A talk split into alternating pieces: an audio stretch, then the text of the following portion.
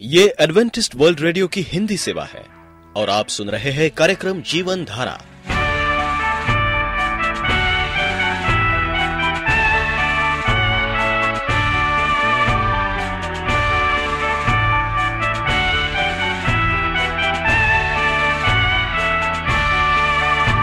कार्यक्रम जीवन धारा सुनने वालों को मैं स्मिता और मैं अमित हमारा प्यार भरा नमस्कार। एडवेंटिस्ट वर्ल्ड रेडियो की हिंदी सेवा में हम आपका स्वागत करते हैं। श्रोताओं, आइए, आज प्रसारित होने वाले कार्यक्रमों की जानकारी दे दें। आज होगी पहले स्वास्थ्य चर्चा, इसके बाद एक गीत होगा और फिर कार्यक्रम के अंत में पवित्र बाइबल का संदेश। तो चलिए, स्वास्थ्य चर्चा सुनने से पहले सुनते हैं ये गीत।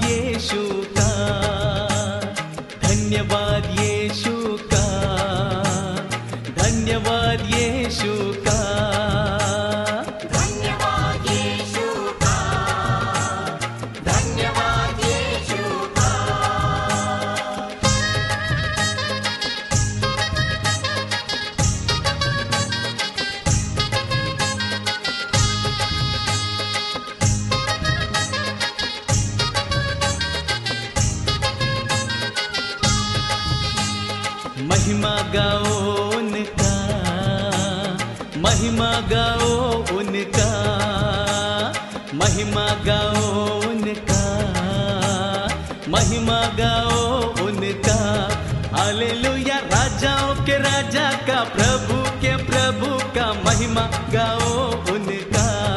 हालेलुया, राजाओं के राजा का प्रभु के प्रभु का महिमा गाओ उनका। धन्यवाद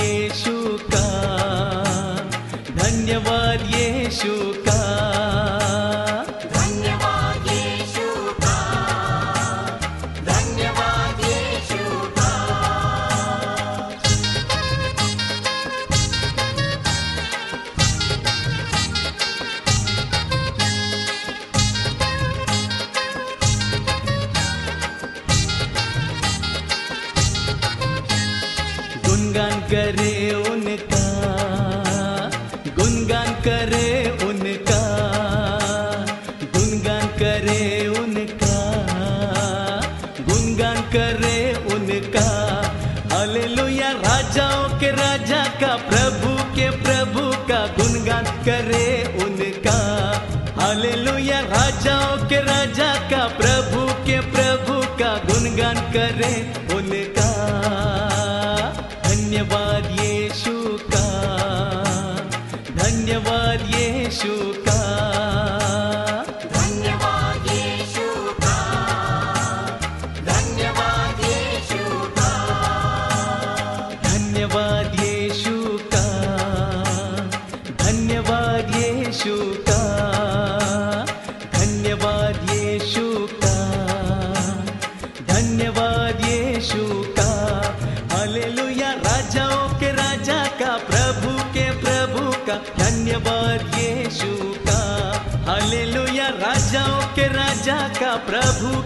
प्रभु का धन्यवाद, यीशु का धन्यवाद शरीर में बाहरी तत्वों का प्रवेश, जो स्वास्थ्य वर्धक नहीं है, शरीर को खोखला कर उसकी प्राकृतिक प्रतिरोधक क्षमता को कमज़ोर बनाते हैं।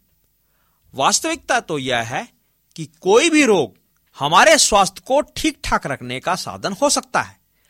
कारण है कि रोग के जीवाणुओं का प्रवेश ही शरीर को स्वस्थ रखने की दिशा में अग्रसर करता है। जब शरीर की गंध बीमारी का रूप धारण कर शरीर से दूर होती है, यह खराब प्रणाली को दुरुस्त करने का प्रकृति का अपना साधन है। शरीर में जीवाणुओं को पनपने का अवसर तभी मिलता है जब हमारा शरीर स्वस्थ नहीं होता। वे उस माहौल में सरलतापूर्वक विभाजित होते हैं जहाँ उन्हें विभाजन के लिए सही वातावरण मिलता है।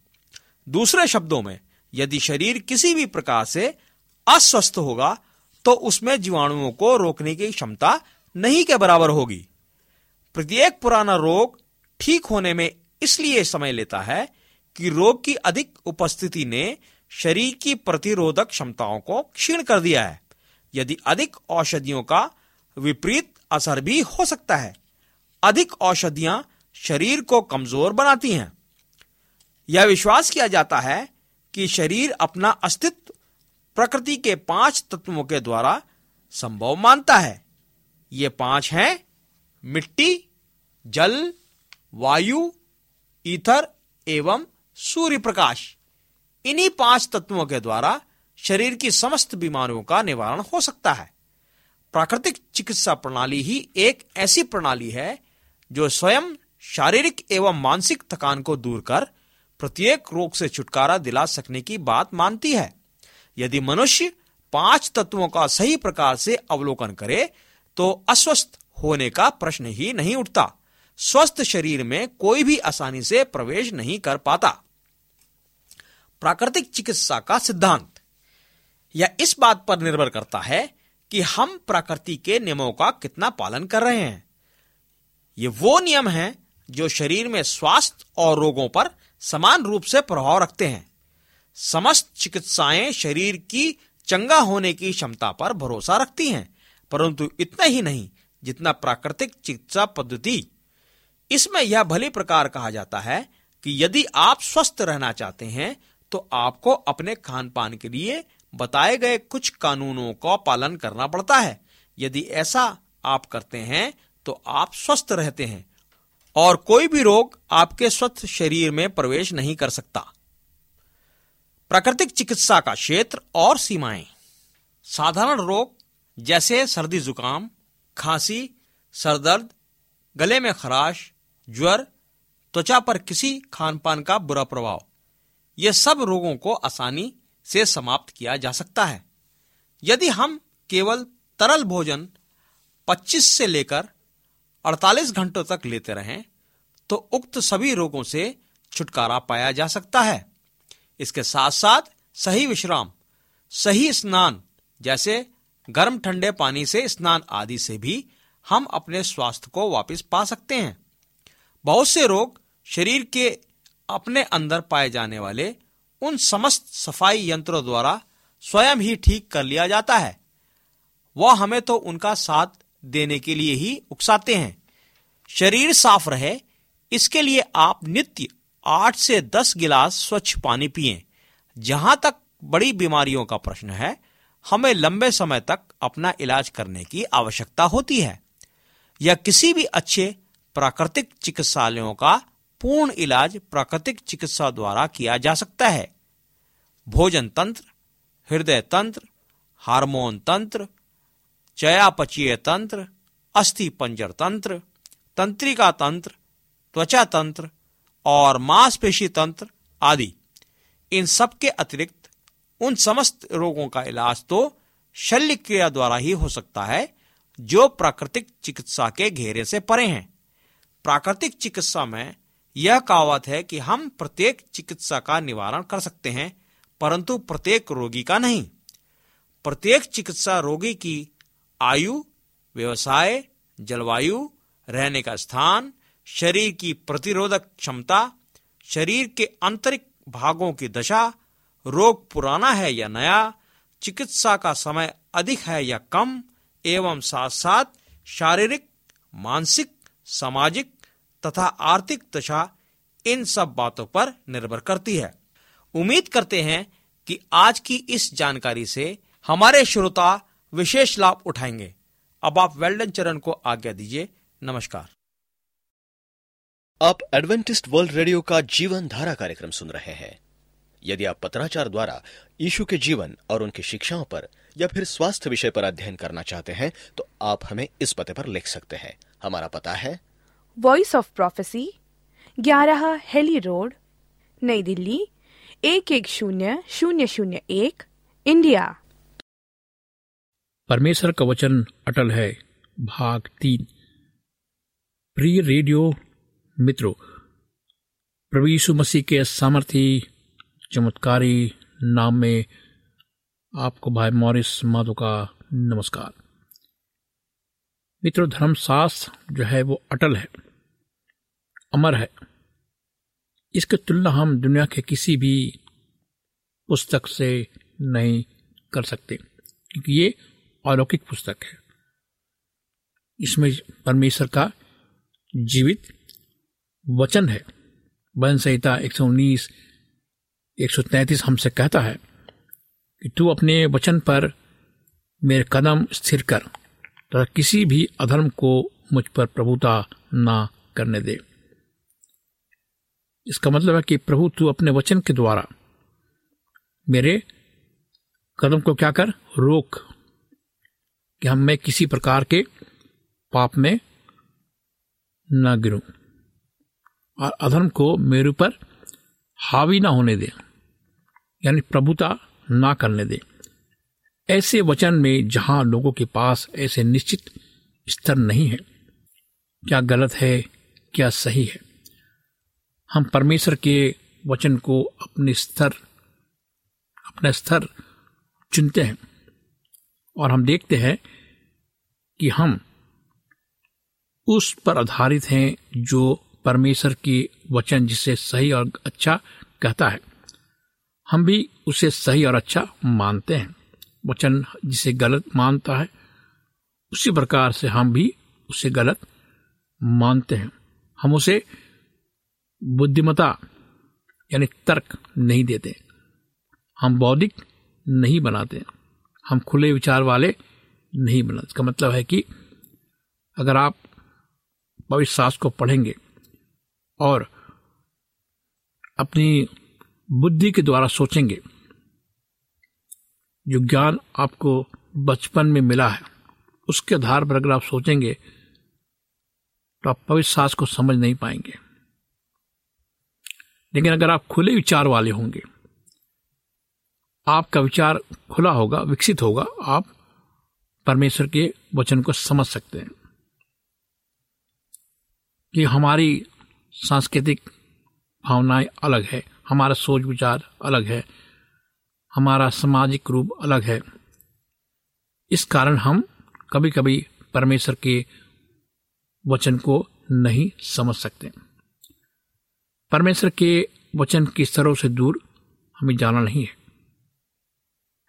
परमेश्वर के लिखे हुए वचन से कम हम किसी और बात को नहीं मानते, मानना भी नहीं चाहिए। परमेश्वर का वचन हमारा मार्ग, दर्शक सिद्धांत है। हम अपनी जीवनों को परमेश्वर के वचन में दिए गए विवरण के अनुसार बनाते हैं। पतियों, पत्नियों माता पिता बच्चों, नौकरी देने वाले नौकरी करने वाले मसीह सेवकों समान रूप से मसीह विश्वासियों के लिए वचन में व्यवहार के तरीके प्रस्तुत किए गए हैं। इसका मतलब यह है कि हमें कैसा पति बनना है, हमें कैसा पत्नी बनना है, पत्नी बनना है, हमें किस प्रकार जीवन यापन करना है, किस प्रकार हमें माता पिता बनना है, किस प्रकार हमें बच्चा बनना है। हमें किस प्रकार? लोगों से बात करनी है। ये सब कुछ परमेश्वर के वचन में दिया गया है ताकि हम अच्छे व्यवहार को सीख सके। ये पवित्र साथ हमारा मार्गदर्शन करता है। हम पैतात्मा के सामर्थ्य से भरसक प्रयास करते हैं कि हमारा व्यवहार, हमारी जीवन पद्धति, हमारे मूल्य, हमारे विश्वास, हमारे निशाने और उद्देश्य वचन के सिद्धांत के अनुसार हम बने। हम अपना सारा जीवन उसके वचनों के अनुसार निर्देशित करते हैं। धर्मशास्त्र जो है, एक परमेश्वर का दिया हुआ जीवित वचन है। बल संहिता एक सौ उन्नीस, एक सौ एक में लिखा है, मैंने अपने पैरों को प्रत्येक बुरे मार्ग से रोक रखा है कि तेरे वचन पर चल सकूँ। वचन कौन है? पवित्र बाइबल। उसमें लिखी हुई बातों के अनुसार हम चलना, हमें चलना है। हम परमेश्वर के वचन को अंतिम अधिकारी मानते हुए उसकी अधीनता में रहते चाहे मनुष्य के बनाए हुए तरीके अथवा नियम हमें ना सुधारे। हम परमेश्वर के वचन के द्वारा सुधारने के लिए अपने आप को उसका अधीन करते हैं। हम प्रतीक्षा नहीं करते कोई हमारी गलती हमें बताए। यद्यपि ये समय समय पर ज़रूरी है कि कोई हमारी गलतियों को बताए और बाइबल हमारी गलतियों क्या करती है? बताता है। यदि हम अपने आप को कुछ ऐसा करते हुए पाते हैं। जिसे वचन गलत कहता है। हम परिवर्तन करने के लिए तैयार होते हैं, ताकि हम वचन का पालन कर सके। हम अपने जीवनों में अनुशासन का अभ्यास करने का चुनाव करते हैं, ताकि हम वचन के साथ चल सके। परमेश्वर के वचन के अधीन होना ही स्वयं परमेश्वर के अधीन होना है। वह सास के वचन की शिक्षा के विरुद्ध बलवा करना स्वयं परमेश्वर के विरोध में बलवा करना है। प्रभु, यीशु ने कहा, जो मेरा तिरस्कार करता है, जो मेरे वचन को ग्रहण नहीं करता, उसको दोषी ठहराने वाला तो एक है। मैंने जो वचन कहा है, वही अंतिम दिनों में उसे दोषी ठहराएगा। जो हन्ना बारह। परमेश्वर का वचन ही वो कानून होगा, जिसके अनुसार मनुष्यों का न्याय होगा। मेरे मित्रों, यही ये समय है कि परमेश्वर के लोग उसके लिखित वचन के प्रति आदरणीय भय विकसित करें। हम परमेश्वर के अनुयायी नहीं हो सकते यदि हम अपने जीवनों में उसके वचन की अधीनता में नहीं रहते हम मज़बूत विश्वासी नहीं हो सकते यदि हम ये सब करते हैं। जो वचन के विरोध में है, केवल इसलिए कि वे बातें हमारे शरीर के लिए आनंददायक है अथवा हमारे तर्क वितर्क की को स्वीकार है। हम विश्वासी होने के नाते अपने आप को प्रत्येक बुराई से बचाते हैं। उसके वचन की रेखा में ढालते हैं, क्योंकि ये वही अंतिम अधिकारी है। धर्मशास्त्र और मानवीय बुद्धि। पहला ग्रंथियों दो चौदह में लिखा है, परंतु शारीरिक मनुष्य परमेश्वर की आत्मा की बातों को ग्रहण नहीं करता, क्योंकि वे उसके लिए मूर्खतापूर्ण है।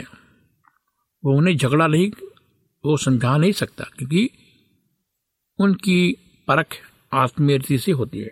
बालक दो, चौदह। इसका मतलब क्या है? जो मनुष्य शरीर पर ध्यान देता है शारीरिक मनुष्य परमेश्वर के आत्मा की बातों को ग्रहण नहीं करता है। वो उसको क्या लगता है? मुक्तपूर्ण लगता है। वो समझ नहीं सकता, क्योंकि उसका अंदर वो आत्मिक बातें नहीं है वो शारीरिक मनुष्य है, उसके पास भूख नहीं है।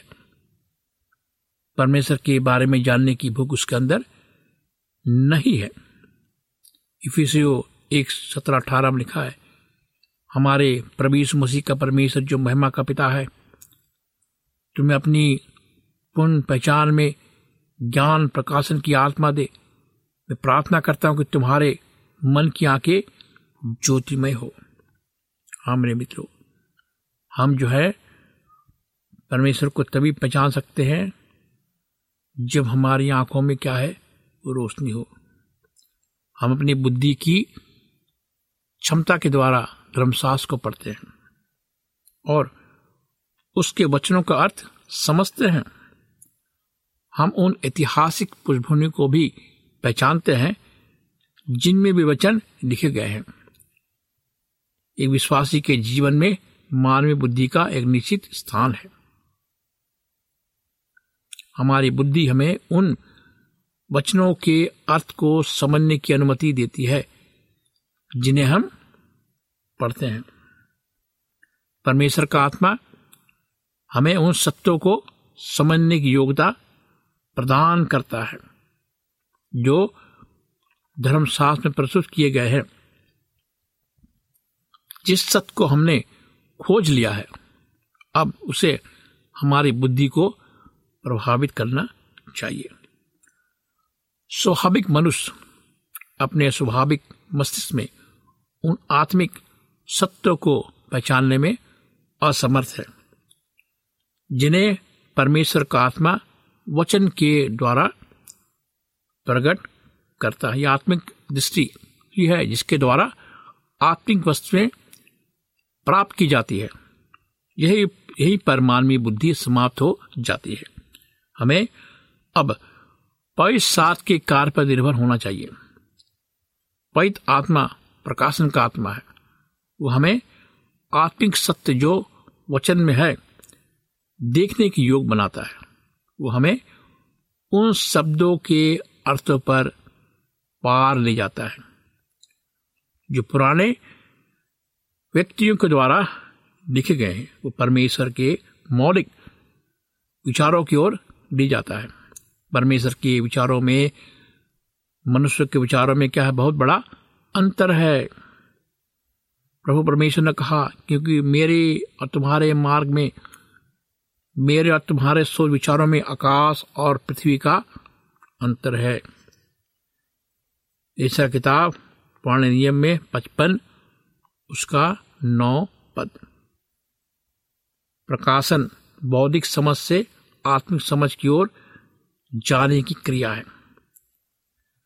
प्रकाशन के द्वारा ही हम परमेश्वर के विचारों को प्राप्त करते हैं। अब हम आत्मिक सत्यों को समझने लगते हैं, क्योंकि परमेश्वर हमें प्रकाश देता है। जब हम प्रकाश परमेश्वर से बुद्धि मांगते हैं तो परमेश्वर हमें क्या करता है? प्रकाश देता है।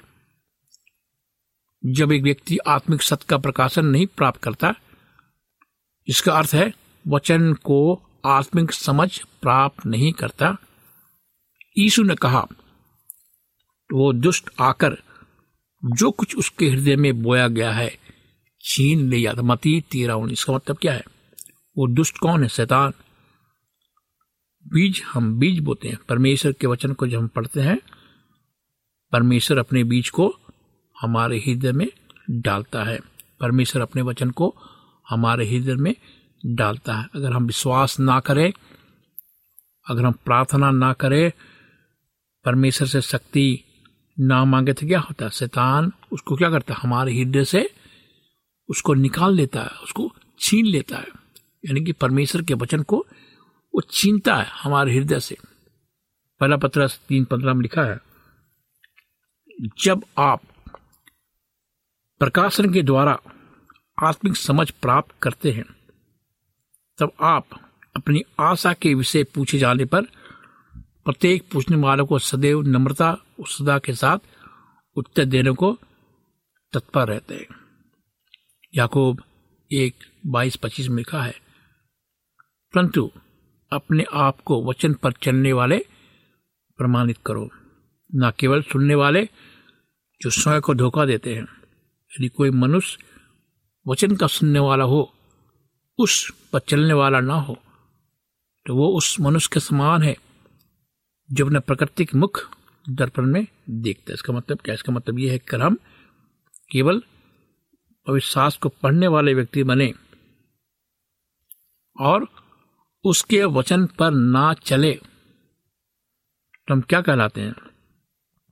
हम अपने आप को धोखा देते हैं। और हम कैसे बनते हम उस मनुष्य के समान बनते जो अपना प्राकृतिक मुख दर्पण में देखता यानी कि आईने में देखता पहला याकूब बाईस पच्चीस में लिखा है, याकूब एक बाईस पच्चीस। जो आत्मिक सत्य हम पर प्रकट किए गए हैं। अब उनका प्रभाव बुद्धि पर होना चाहिए। हमारे सोचने का तरीका, हमारा तर्क, हमारी समझ जो हमने प्राप्त की है, उसके द्वारा प्रभावित नहीं से होना चाहिए। ये प्रक्रिया मन को नया करना कराती है। जब ये होता है, तब हम लगातार उस प्रकाशन के अनुसार जीने की योग हो जाते हैं। मेरे मित्रों, हमें परमेश्वर के वचन को अपने हृदय में डालना है। और हम अपने बुद्धि से इसे समझ नहीं सकते। इसलिए पवित्र बाइबल को खोलने से पहले, पढ़ने से पहले हमें क्या करना है? प्रार्थना करना है। परमेश्वर से प्रार्थना करना है। परमेश्वर हमें बुद्धि देता है कि हम प्रार्थना करें, परमेश्वर के पास आए उसके पवित्र वचन को समझ सके आइए हम। प्रार्थना में जाएँगे। अपनी आँखों को हम बंद करेंगे और जीवित परमेश्वर से प्रार्थना करेंगे। प्यारे जीवित परमेश्वर पिता, हम आज तेरे पास आते खुदावन अपने छोटे से विश्वास को लेकर। पिता, हम जानते हैं ये शैतान नहीं चाहता कि हम तेरे पवित्र को पढ़ें। शैतान हमारे जीवन में हमारे हृदय में जो बीज परमेश्वर बोना चाहता है, या बोया है, जो परमेश्वर का वचन है, उसको छीनना चाहता है। वो नहीं चाहता कि हमारे हृदय में परमेश्वर का जीवित वचन बोया जाए। हे पिता, हमें बुद्धि दे, हमें ताकत दे कि हम तेरे लोग हो सकें। सुनने वाले हर एक श्रोताओं के साथ हो। जिस कार्यक्रम को सुन रहे हैं खुदावन, उन्हें आशीष दे, उन्हें चंगाई दे। उनके मन में जो भी विचार है खुदावन, उस विचारों को खुदावन तू अपने मकसद के लिए इस्तेमाल कर। इस प्रार्थना को प्रभु मसीह के नाम से मांगते हैं, सुन ग्रहण कर। आमीन। मित्रों, अगर आप चाहते हैं कि मैं आपके लिए प्रार्थना करूँ, आप चाहते हैं कि मैं आपसे बातें करूँ तो आप मुझे पत्र लिख सकते हैं, फ़ोन कर सकते हैं, ईमेल कर सकते हैं। मेरा फ़ोन नंबर लिखिए, मेरा फ़ोन नंबर है नौ छ आठ नौ दो तीन एक सात शून्य दो। नौ छ आठ नौ दो तीन एक सात शून्य दो। इस कार्यक्रम को सुनने के लिए आपका धन्यवाद। परमेश्वर आपको आशीष दे।